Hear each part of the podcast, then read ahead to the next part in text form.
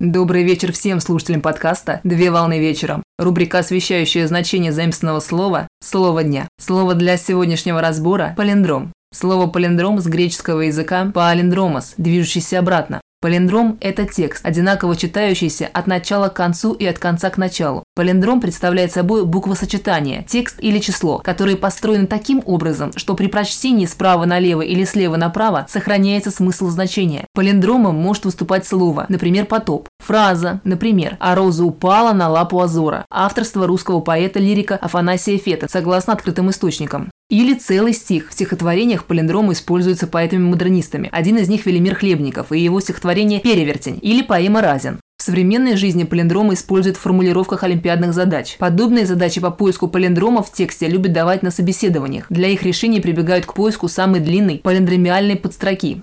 В биологическом значении палиндромы присутствуют в молекулах дезоксирибонуклеиновой кислоты, далее ДНК, в виде коротких палиндромных последовательностей.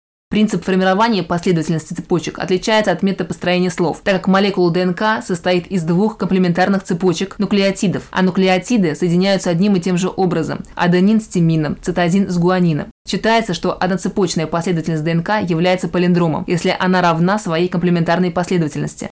В музыкальном значении палиндром представляет собой обратную игру музыкального произведения после того, как оно закончилось. Пример произведения «Застольная игра для двоих» австрийского композитора Вольфганга Амадея Моцарта, годы жизни с 1756 по 1791 год. На сегодня все. Доброго завершения дня. Совмещай приятное с полезным. Данный материал подготовлен на основании информации из открытых источников сети интернет с использованием интернет-словаря иностранных слов.